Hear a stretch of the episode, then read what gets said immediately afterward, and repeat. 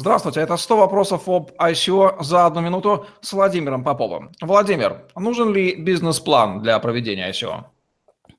А, превалирующая сегодня позиция, она дает очень однозначный ответ «нет». Э, я с ним абсолютно не согласен. Почему? Потому что если еще недавно можно было проводить многомиллионные SEO, которые привлекали эти деньги а, фактически бесплатно, то сегодня при привлечении, допустим, 30-50 миллионов э, долларов вам нужно потратить порядка там одного-полтора миллионов на, только на маркетинг, это без поддержки, без команды, без технического обслуживания.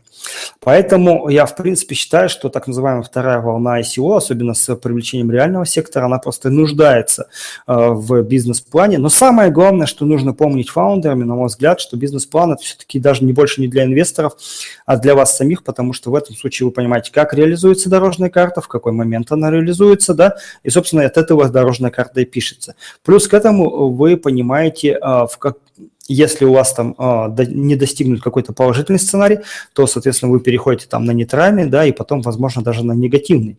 И это делает вашу э, систему транспарентной, прозрачной, это то, о чем мы говорили, и, соответственно, более привлекательной для инвесторов.